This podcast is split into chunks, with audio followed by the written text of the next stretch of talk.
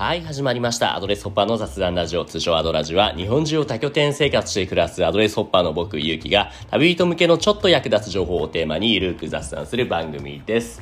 というわけで、今日が2021年最後、まあ、収録している時点では、2021年最後12月31日の放送の収録になってるんですね。その前回、前々回ぐらいまで言って、その聞いてる人にとってはもう年またいでてるんで、そのゲストの人に人にはちょっと茶番付き合ってもらって、明けましておめでとうございますとか言ってもらってるんですけれども、今回までですね、そういうことをするのも。明日からの放送は、明日あるかな？うん、もうね、もう満を持して2022年入るわけになりますね。もう、あっという間の1年ではあったんですけども、最後の1日、思ったほど結構、うん、忙しく、もうほんとダラダラですね。朝最後のレースンやって、で、今これ昼撮ってるんですけれども、この後僕ちょっと錦糸町の拠点じゃなくて、あの、神奈川の鶴巻温泉にある拠点に行って、そこの人たちが年越し会をするみたいなんで、そこにお邪魔して来ようかなって思っているところですね。だからこれが終わったら電車で神奈川に移動しようと思っていますと。じゃあまあ早速今日のゲストお呼びしましょう。今日のゲストのダマさんです。ダマさんミュート解除お願いします。はい、よはいろし。くお願いします。はい、こんにちは。ダマさんはこのラジオ来るのは2回目だよね。2回目です。ねお久しぶりいや、おです。久しぶりですよ。あれはいつだったっけね？さっき見てたらだいたい11月18日の放送だ。そうね、11月ぐらいに収録させてもらあじゃあったんで、ね。1ヶ月ちょっと。うんうんうん。言うたらじゃああんまり間を置かずに2回目のオファーがあったんだよね。ダマさんの方から、また撮りたいっすわみたいな感じで。そうそうそうそう。懲りずに。懲ねいやいやいや素晴らしい言ってくれるのとってもありがたいです今回はきっとね何か話したいことがあると思うんでまあそれについて聞いていこうと思うんですけどまずはね約束した今日はちょっとズーム飲みみたいな形で読みながらやろうと思うんでちょっと何か準備してますか？今日何準備してる？はい。えっ、とね、今日、今日、あの、知り合いから、はいあれ、フグのヒレをもらったんで、ヒレ酒を用意してます。あー最高ですねじゃあまずは一回乾杯しましょう今年も一年お疲れ様でした乾杯お疲れ様でした。乾はい杯。イェーイ。キリンですか？これは発泡酒ですね、本麒麟。なんで、なんで最後の最後に発泡酒飲んでんだって話だけども。もう、拠点を移動する直前に今、その、あるあるだと思うんだけれども、余ったものを何とかして消費しないとっていう、そういうフェーズですね。そうそうそうそう。僕もそのフェーズです。ね、特にね、今日今回話したいって言ったのが、お互いに俺も、ダマさんも、12月は丸1ヶ月ぐらいあれなんだよね。同じ拠点に滞在をしているんだよね。そうですね。俺の場合はあの都内の錦糸町、まあ、詳しく言うと住吉っていう地名にあるそのゲストハウス兼アドレス拠点のオーナー兼ヤモリさんの総一さんって人のお手伝いをしながらで1ヶ月いるんだけれども都内だね。ダマさんの場合はどこにいるの？今は。えーと僕の場合は、京都の、えっ、と、京都市内の西陣おってところにある、えっと、ゲストハウスでケフっていう。はいはいそれはアドレスにも登録されてるんだそうですね。はい。うんうんうんあの、西陣 B 邸って表示されると思いまあーなるほどっていうのはじゃあ最初はこれダマさんもアドレスで利用して泊まってみたっていうのがきっかけだったのかな？す。そうですね。あの、一回見させてもらって、うんで、よかったんで、で、この12月が、えっと、この近くの知り合いのバー曲がりして、あの、お店をやるのが何回か予定があったんで、はいはいだったら、はい長期滞在の方が、なるほど。なんかちょっと風ボーボー言うのが後で聞こえるけどなんだろう。気のせいかな。なんか今たああれか。違うな。きずれてる。あのあれだ。マイクの部分が服と擦れてるんだねきっと、うん、あーごめんなさい。そうそうそうそうなるほど。OK です OK です。その、うん。で、まあ、その、複数回、その、同じ場所に行くうん。のが1週間以上にわたってあったんで、だったはら、その、長期滞在できた方がいいなっていうので、へえマンスリーとかあるんですかって言ったら、ありますって言われて、なるほど。あ、あるんだ。うんうんうん。今住んでるのそれ個室？あこれは共用スペースはいでやらせてもらはいってます、月で住んでるっていうのはそれはドミトリー的なお部屋なの？いやえっと一応個室あそう。シングルの個室を使わせてもらってるんですけど、はいはいはいはい。ちょっと構造上こっちの方がやりやすい。なるほどね。なるほど。個室っていうのは月で結構今これ見てるとねページ画面共有しながら見てんだけどすごいねお綺麗なおしゃれなとこだけどお高いんじゃないですか？えっと一う番ん。小さいところうん。なんで4万でいけてます、あ4アドレスより安いんだじゃあ。へえそうそうそうそう。個室でね。いいね。え俺西陣っていうのがどういうところかはっきり分かってないんですけども京都の中でも結構アクセスがいい地域になるの、いやえっ、とねあえっとね言ったら悪いけどそんなに良くない。ああなるほど。まあ言ったら ああれだね。じゃあだからってことなのかな？いやわかんない単純に単純に小さいからではないかなと思います小さい言ってもなんかか一番小さくてもそんなにそんなゆそそこまで小さくなくない？いや多分、うん。ああでもその上上上一一番これかな？さっきさっき出たいやえっ、とねもういそれえっ、とね、うん。それかな？そのミニマルダブルルーム？そうそうそう。うんうんうん。十分。これぐらいのさ、うん。十分そうだよね、うん。まあでもそう。ただまあそのすあのー机を使おうとするとベッドに座ることになるんでちょっそとういうお部屋ね。そうそう。食事もちょっと不安があるから。はいはいはいはいはい。あなるほど、ね、こもしこぼすとね大変なことになるから。確かにそうだね。あ西陣っていうのは京都の中でも北の端っこの方になるのかなこれは。あ違うな。南？東？うん？まあその都市部の中では結構北西の方。なるほどなるほど。いわゆる京都市内の都市部よく、うんうん。まあ観光客の人も来てぐらいの感じで言うと、うんうん。一番北西の端ぐらいですね。なるほどなるほど。で京都駅からだったらバスで30分とかぐらいかな、うんうん。まあでも言ってダマさんもともとねそっちの人だからもうこの辺も含めて庭みたいなもんなんじゃないの？まあまあまあ過去まあその滞在する前アドレスで使って泊まらせてもらう前から知ってる聞いたことはある場所なるほど、ね。実際に住んでみて西陣っていうエリアは、まあ、他京都と比べて同じ京都でも微妙にまあ違いはあるのかなと思うんだけどもどういうところっていうのは1ヶ月住んでみて何か感想はありますか？あーとね閑静閑静な。閑静な住宅地っていう言葉がすげえまあしっくりくるかななるほど。逆に京都の中だと一番閑静じゃないのはじゃあどこなの？え？そん そんなのね。えっとね。うん。え烏丸って言ってわかりますか？あ聞いたことある。地上。うんそう烏丸通りっていう、はいはいまあはい。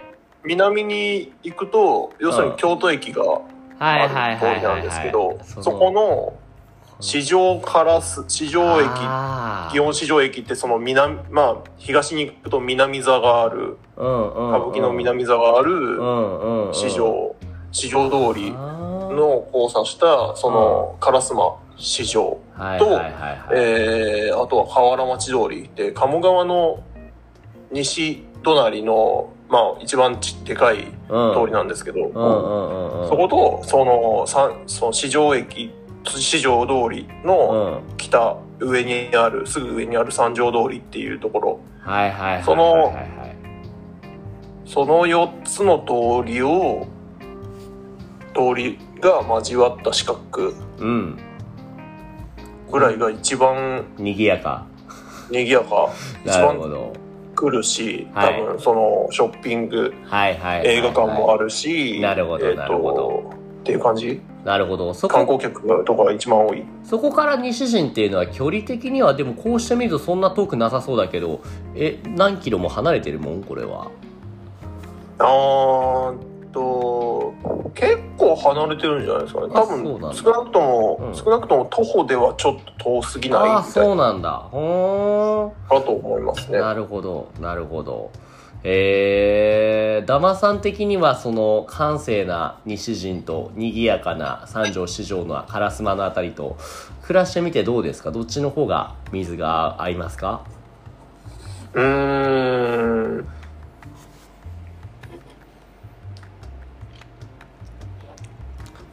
間を使うね。まあ、どっちも、はい、どっちも、うん、まあまあ、文字通り住めば都だとは思いますよ。なるほど。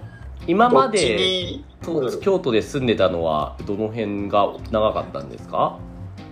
あいや、京都市内に住むっていうので言うと、まあ、言うてアドレスを使い始めた9月からの、その、まあ、言うても1週間単位ぐらいが、あそっか。あそれまではごめん。京都じゃなくて奈良ですっけ？えっとね、宇治なんですよ。宇治か。宇治だなとです。か、そう、はだからまあ言うてもそれまでは電車で来てとかがうんうんうんうんうん一番多い、なるほど。電車で来て何か用事が、うんう用事終えて帰る。んなるほどなるほど。じゃあ宇治の方がもう今の西陣と比べてもより閑静というか静かな感じなのかなうーん。どっちかっていうと、うん。西陣の方が完成な住宅って感じですかね。宇治と比べても。なるほどまあ宇治って言っても僕がいたのがすごい平等院ってどうんうん。あのーお寺10円玉の平等院報道。10円玉に書いてある、うんうん。そう報道に近いところだからはいはいはい、はい、めっちゃ観光客多いんですよ。ね。あ多いんだ。なるほどなるほど。観光客と、なんていう観光客と修学旅行生が年中、もうコロナの前とか年中いるような、ところだったんで。まあ、そんな、なんか、地元民が行くようなレジャー施設みたいなのがあるわけではないけどう、ん。閑静ではないねっていう。うーん。うん。まあ、こっちは、すごい住宅地の中にう、んポツポツコーヒー屋とか、はいはい。あのー京都市内でチェーン展開してる、あのーサラサっていうおしゃれな喫茶店とかがあったりとそういうのか、があるんだ。うん、船岡温泉ってすごくもうなんか文化財うん。みたいに登録されてるような建物の銭湯があったりとか、うん。だから、なんかそういうのが好きな、落ち着いたところをうろうろしたいみたいな観光客とかがいるにはすごくいい。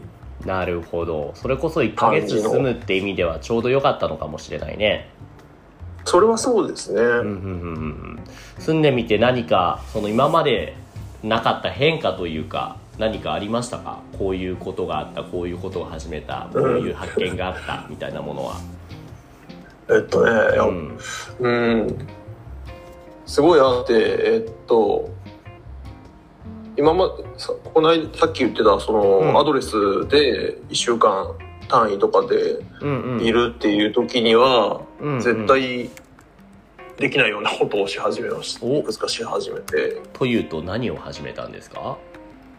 えっとね、まあ炊飯器を自室に持ち込んで炊飯をしたりとかご飯炊いたりとか。データ俺もやってるけどちなみにどうどういうのを持ってんの？そのダマさんのえ、タイガーの3号炊き？あそんな普通にでかいの持ってんの？そうそうそうそうそう。うんうん。あの、うん。皆さん、あの、アドレスソッパーがよく持ち歩いてる、なんか、半、ねねいちご炊きとかのちっちゃいやついちご炊きとかのちっちゃいやつ、うん。うん。ではなく。すげえ便利っていう、うんそう、すぐ聞いてたんですけど、うんうん。もう持たずに、あの、友達に、そう、うん SNS で、うん。半合炊きの保温できるやつ、くれる人いいないかなって言ったら、はい意外にいるもんですね。なんか3人ぐらい知り合いから来て、えー、余ってるよ言うて。余ってるよ、お持ち合う、そう、うん。どうすかって。で、そのうちの一人から、うん。3合炊きの保温できるやつうんがあって、うんあの、ご飯普通に炊くしうん、はい。で、なんか甘酒とか、甘酒作ったりとか、すごいね。もう 家じゃん。完全に発酵、そう、家なんですよね。そうなんだ。でもこれ1ヶ月だからそうやって使えるけど今後どうすんの？また移動が重なってきたらこの炊飯器どうするの？そう。えっとね一応正月だから明日テックアウトしてはい。あの一回実家に行こうと思ってるんで、うんうんうんとりあえず実家に置きますね。うん実家に置きます。とりあえずね。またじゃとりあえず実家に置く。また長期ででまあ済むってなったらね。うん。そうそうそう。長期で済むってなったら、うん。あの持ってきたりとか。うんうん。っていうのもありだと思ってますね。なるほど。炊飯器はやっぱりあった方が生活が豊かになるなと。豊かになりますね、ん。あのあったから。うん炊飯器があったからね炊飯器調理とか、うんうん。今ご飯だけじゃなくてねいろいろ。今今日もあのこのズームズームっていうかあのオンライン飲みでをするっていうことで、うん。あの豚足をあ。炊飯器で煮てたんですけど。それ炊飯器で煮るんだ。すごいね。結構ごっついてっかいのをね。そうだよね。でそう。えもう何時間もそれとも普通になんか2 3 0分ぐらいで？えっとね結局2時間。うーん。やっぱり1時間だとうん。1時間でも全然食べれるんですけど、うんうん。結構顎にくる。顎にくる。あ硬いってことね。顎にくる。うん硬い、うん。そう。だからやっぱり2時間ぐらい煮た方が、うん。まあそれでもやっぱりお店のトロットロみたいなには及ばないですけど、うん。としたかったらもっとやらんとだけども2時間ぐらいやったらそうそう美味しく調理できたと。そうですね十分。うん。でもそしたらまたもう炊飯器のない生活に戻れなくなっちゃうんじゃないの？ああね。そうですね。それはまあそれがそうですね。1ヶ月うん。滞在しててまあ来月だから明日からまたアドレス再開してちょっとうん。関西転関西転々としようとは思ってるんですけどうんうん。その多分めっちゃ腰重くなってるいやそうなんだよね。難しいとこでやっぱり同じところ特に居心地のいいところにいすぎるとその反動で動きにくくなるんだよね。そうそうそうそう。だからまあうーんこ交互にやるんだったら1ヶ月ぐらいが限界じゃないか、確か長期にでいるの。もういそう2ヶ月以上とかなるうともうちょっと設備をん。導入してしまうとやばい。うんね。そう考えると同じ家に1年も2年も住む人ってすごいよねっていう俺たちがおかしいのかな。やばいっすね。うんあのうんいやまあまあまあまあそれはそれでねうん。やっぱりできることとかうん。やるそのそれはそれで楽なことがあるからう絶対メリットあるんですけどんうん。ね。でも1年2年も住んだらさもう出て行きたくなくなっちゃうよね、もう1ヶ月で俺たちこれなんだもんね。そうですようん。ね俺ももう明日今日明日ぐらいには出るけれどももういろいろ物もなんだかんだでちょっと増えたりもしたしねで部屋も汚くなったりしてたから、まあ、まずちゃんと掃除してでそれで出て行ってって考えるとなかなか億劫なんだよね。億劫なんですよね。ねしかもね今いるところはまあ幸か不幸か痛かったらいくらでも残っていいよってそのヤモリ県オーナーの人が言ってくれてるから、100回記念の回み聞いてたら装置さんが「行かないで!」って行かないでって叫ぶところがあ言ってた。めっちゃ面白いめっちゃすげえすげえいいなみたいな。ああいうす関げえ好かれてるな係性いやね。なんかおじさんに好かれやすいのかなって思ってて。なんか理由を前に考えてたんですけどもちょうどね、うん前回前々回ぐらいまだアップロードしない回なんだけれどもその、うんうん。22歳ぐらいの大学生兼社会人兼投資家兼なんかいろんな敵を持ってる20あ若い男の子と話してて何かそのね、はい。そう今後のアドバイスみたいな話をした時にその子はうん。結構ね自分の言いたいことを言ってしまって他人の立場に相手の立場に立って考えるっていうのがまだちょっと難しいっていうことをね悩みとして持っている子でううん。すごいね、すごい才能もあるんだけれども、たまにね、そのオラオラしすぎちゃって、そのあ生意気なみたいな思われてしまう節もあるようで。ええで、僕がアドバイスというか、僕はそうだったと話したのが、えーっと、うん。なんだろうなえー、っとね、もう無理して自分の考えをその、抑えるのではなくて、もし周りに自分の、まあ、気に食わないって言い方あれだけども、もし良くないと思う人がいるんであれば、一回正直にそういうのはね、ぶつけてみた方がいいと思うよっていう、例えば、あの、まあ、わかりやすい例としては、まあ、これもいつも何回も何回も言ってて、その世のおじさんたちには申し訳ないんだけど、おじさんの人たちって結構自分語りが非常に長くて、特に飲みの場とかになるともうね、いつまでも聞いてない話をし続けると。はいはいはい。いうケースがあったりすると、会話のキャッチボールをしましょうよと。あなた一人だけの場じゃないですから、みたいなことを俺は結構はっきり言っちゃうんだよね。う んおー、すごいな。そう、っていうことを、でもちゃんと、そのオブラートに包んで伝えることで、結果として何が起こるかっていうと、感謝されるんだよね、おじさんに。あ、すごい。なんでかっていうと、その子にも伝えたんだけれども、おじさん、特に立場が上になってくるおじさんっていうのは、もう自分より下の立場の人たちばっかだから、こうやって叱られたり何か言われることがないから、ありがたがられるんだよね。うーん。ってことを伝えたら、へえ、ちょっとやってみますみたいな。でもやり方気をつけないと大爆発することもあるからね、みたいなことを言って。そうそうそうそうそそうう。そうそうそうそう。っていうのが多分今回のこの錦糸町の件でも、ね、刺さったのかなと思って、割とその忖度せずに言いたいことちゃんと言ったから、それがね、伝わったんだなって思う。ああ、うん。すごいいい。関係性ね、れが、うん、なるほど。それが刺さる総一さんもいい人ですそうなんだよ。そ結局そうなんだよ。これもすごいうん上からで言い方悪いけども、それ言っても刺さらない人もいるからさ、正直そういったら俺はもう距離を置くよね。そうなったら。そりゃそうですね。だってもう変わる余地がないんだから。別にその人が悪いとは言わないけど、俺との相性は悪いから。じゃあまあもう無理して一緒にいることないよねっていう。でも、ただ、その最最後には一度でも一回、まあ立ち直るチャンスって言ったらこれも偉そうだけれども、最後に行って、それで変わんなかったら出ていくみたいな、そういうスタンス。だから最後にそう、僕のあくまで主観ですけど、あなたのこういうところは結構こういう問題を生むと思うんで、こうした方がいいんじゃないですか。まあやるかやらないかあなたのけその自由なんで、あくまで僕はこう思うだけですけどっていうことを言って、そう、うんうん。最後に出ていくかどうかっていうのを決めたりするね。うんそう、すごいないやいやいや、ダマさんはそう、そういくと人間関係においてこういうところを気ぃつけてるみたいな、こういうこと最近してるみたいなのって何かあります？うーんと、難しいよね。抽象的で、ふわっとした質問で。えっとね、ちゃんとは人の話をはい。聞く？人の話を聞く。でも人の話を聞くっていうのも、いろんなことがど、ど、具体的にどういうこと人の話を聞くっていうのは？えっと、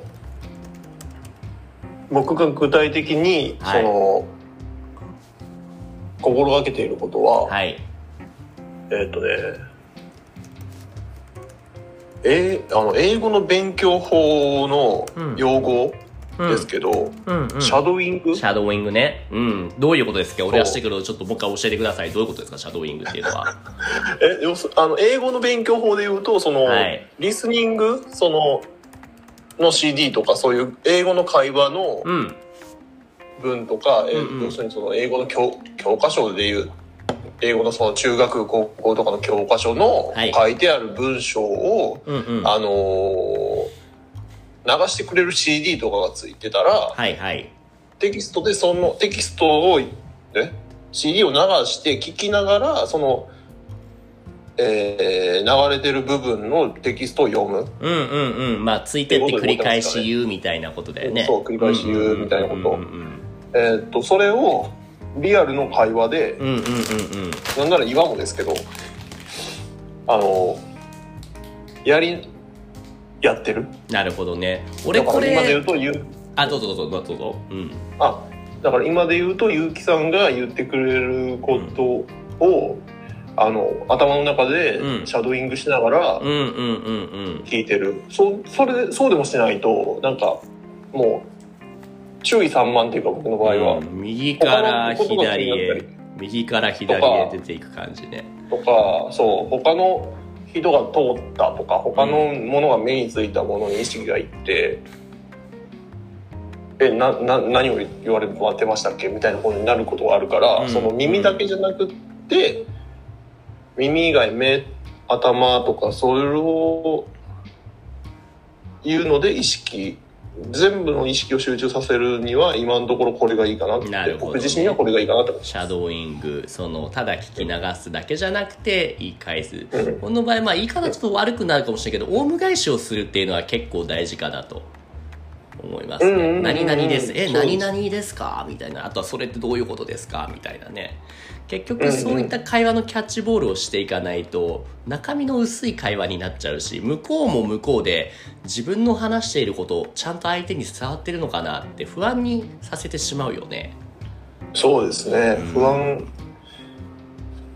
にさせたりとか、うん。まあ自分自身もちょっとなんかうんうん。ちぐはぐな受け答えをしてしまったりとか、ありますね。で、このラジオもやってると特にそうだけども、ラジオやってて気をつけなくちゃいけないなって思うのは、俺たちが理解できたとしても、聞いてる人が理解できなかったら意味がないから、できるだけ、そうなんですその専門用語が出てきた場合は、例えばシャドーイングってどういうことですかって、あえて説明させたりというか、あえて俺たちは知っていても、あえてもう一度説明させたりとか、いうことをね、もうなるべく噛み砕いてやるようにしていますね。なるほど。うん。そうですね。あ確かにそれはそうですね、うん、多分演劇とかでもそうなのかなって俺がなんとなく思うのは自分の頭の中ではこうだろうと思っていることもあまりにその表現方法が高尚すぎると見ている人には伝わらなかったりってあるんじゃないですかね。あー。あーその表現しえ、うん。もうちょっともう一回言ってもらはいっていいですか、はい。言葉の場合は例えばすごい難しいなんだろうなこの課題にコミットしてくださいとかってコミットってどういう意味ですかってならないようにこの課題頑張ってそのなんだろう時間割いてすごい努力してやってくださいみたいな言い方じゃないと触らないっていうのと同じようにその演技っていうのもなんだろうなただその演者が頭の中で描いているその例えば太陽っていうのを表現したい時にこういう表現をしているけれども人によっては見方によっては全然これ理解できなかったりってこともあると思うんですよ。だからまあ、うん。場合によりけりだと思うんだけれども時にはやっぱり相手が受け取りやすい理解しやすいような表現に噛み砕いてその落とし込んであげる。その人の理解度にレベルを合わせてあげるっていうことも必要なのかなって僕は素人目線で思ったりするんですけれどもその点ねアクターとして演者としてどう思ってます？そうですね。うん。あのよくある話だとは思います。ねその自分のな頭の中で思い描いているもの、うんうん。伝えたいことがあったとしてそれを実際に舞台上にうん。表現してみたらうんうん。伝わらない。何をやってたのか何が言いたかったのかわからなかったみたいな。うん、ことはよすごくよくあるよくあるいやあってはあない方がいいんですけどうんうんうんありがちな話だしよく聞くし僕自身もよくあることなんことですね。よくあるっていうのはこのつもりこれを伝えたつもりで表現したのに全然違う形で受け取られてしまったとかっていうことがあったりですかね。そういうこともありますね。うんうんまあそれ自体がいいのか悪いのかは作品それぞれなるほど。だとは思うんですよ。えーっと、うん、たとえ、まあ、その、うーん、言い方悪いんですけども、うんうん言い方悪い言い方悪くないか。えーっとね、まあ、その、ははっきりと、その、何か、例えば、これこれっていう事件があってみたいそれに対して私はこう思うみたいなことをうん。はっきり言いたいだけなんだったら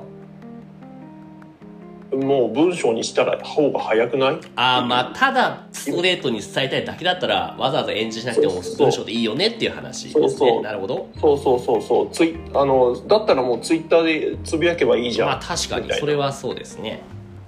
うん。だしうーん。だからうーんなんていうかな。いいまあよく言われる話ですけど、もうあ受け取りで見てもらった人それぞれで何か感じてもらえることがあればいい、うんうんうん。っていうのはよく言う話で。まあだからって何もないんですよみたいなのはダメだと思うんですけど。うんうんうん。こっちからね、そのやってる側が何もないみたいなのは、はいはいはいはい。演じ手側でこう思ってるけども受け取り手によってその答えは千差万別。でもそれでいいんですよっていうことですよね、これをやってるこの子たちはこう受け取らないとお前らは分かってないんだって言っちゃうのはまあちょっとある意味横暴ですよね。そうそうなんですよね。だからうーんまあ難しいところではあるんですけどね。なるほど。でも言わんとしてることは分かりますよ、うん。うん。コミュニケーションの場合だかは、あごめんなさいね、会話の場合はどうだろう、うん。たとえ最近俺もね結構ね人間関係でちょっとしたコミュニケーションエラーが起こることがあってその時思ったのがたとえ俺がどう思ってこういうつもりで伝えたっていうこんなつもりじゃなかったって後から言ったとしても結果としてその人にどう触ってしまったかが全てだと俺は思っているんですよ、だからうん別に悪気はなかったって言葉はもうどんだけ言って意味がないんですよね。うん。結果としてその人を相手に対してそう伝わってしまったんであればそれは伝え手のコミュニケーションミス伝え手の責任だなと俺はそう思っています。演技の場合はそこっていうのが、まあ、そこも含めてそのどう広がっていくのかっていうのを楽しむ一つのまあね要素あ楽しみ方も一つあるかなとはもちろん思いますね。そういう意味では。そうですね。なるほど。まあ演技演技だけに限って言えばはい。だから要するにそのシンプルにそのどその人がどういう性格なのかとか、うんうん。その人がどう思ってそのセリフを言っているのかとかっていうところは、はっきり分かるようにする努力をした方がいいとは思うんですよ。なるほどなるほど。えそのキャラクターが伝わりやすいようにその明るいキャラクターなら常に明明るさをその散りばめたような演技が必要だそうそうそうそうとその逆もまあ確かにと。そうそう。そう。まあでもそのまあだから意図にその場所その時その時のそのシーンとかの狙い？うん。による？なるほどってっていうところ、うん、だからなんか例えばそのピエロだったらなんか顔で笑って心で泣いてっていうのはすごくべなんかいう言い方をうん。を見たことがあるんですけど、うんうん。そういうその人それぞれであこの人は表向きすげえ泣いてるじゃあ、えー笑ってるけど泣いてるんだって思ってもらいたいのか、うんうんうんうん思ってもらってもいいし、うんうんうんうん。泣い笑ってる心から笑ってるんだって思ってもらってもいいしみたいな、うんうかとかそれによって相手を皮肉ってるんだなって思われてもいい。みたいな。どう捉えられてもいいけど僕はこうやってるみたいなのがあるんだったらまあそれはそれで、ね、受け手によって捉え手によって観客によってどう捉えられてもいいとは思いますね。だから狙いによるもうセンサーもう全員見てて全員あこいつは根やかなんだこいつは明るいんだって思ってもらいたいんだったらそういうことをすべきだし。なるほどなるほど。そのためのまあでも、うん。うんヒントは散りばヒントを散りばめる？っっていうのがなるほど分かりやすい。ありがとうございます。今日の話もラジオも多分前回同様話す内容が結構長くなると思っていてすでに今35分に差し掛かろうとしております。なのでね、はい。ちょっとここから先はここまで前編ということで次回以降うんうん。後半、後編話していこうと思いますけどよ良いですか、はい。はい、大丈夫です。じゃあ一旦はいどうぞ。一旦、一旦ここで。そうですね。ね一旦ここでありがとうございますありがとうございます。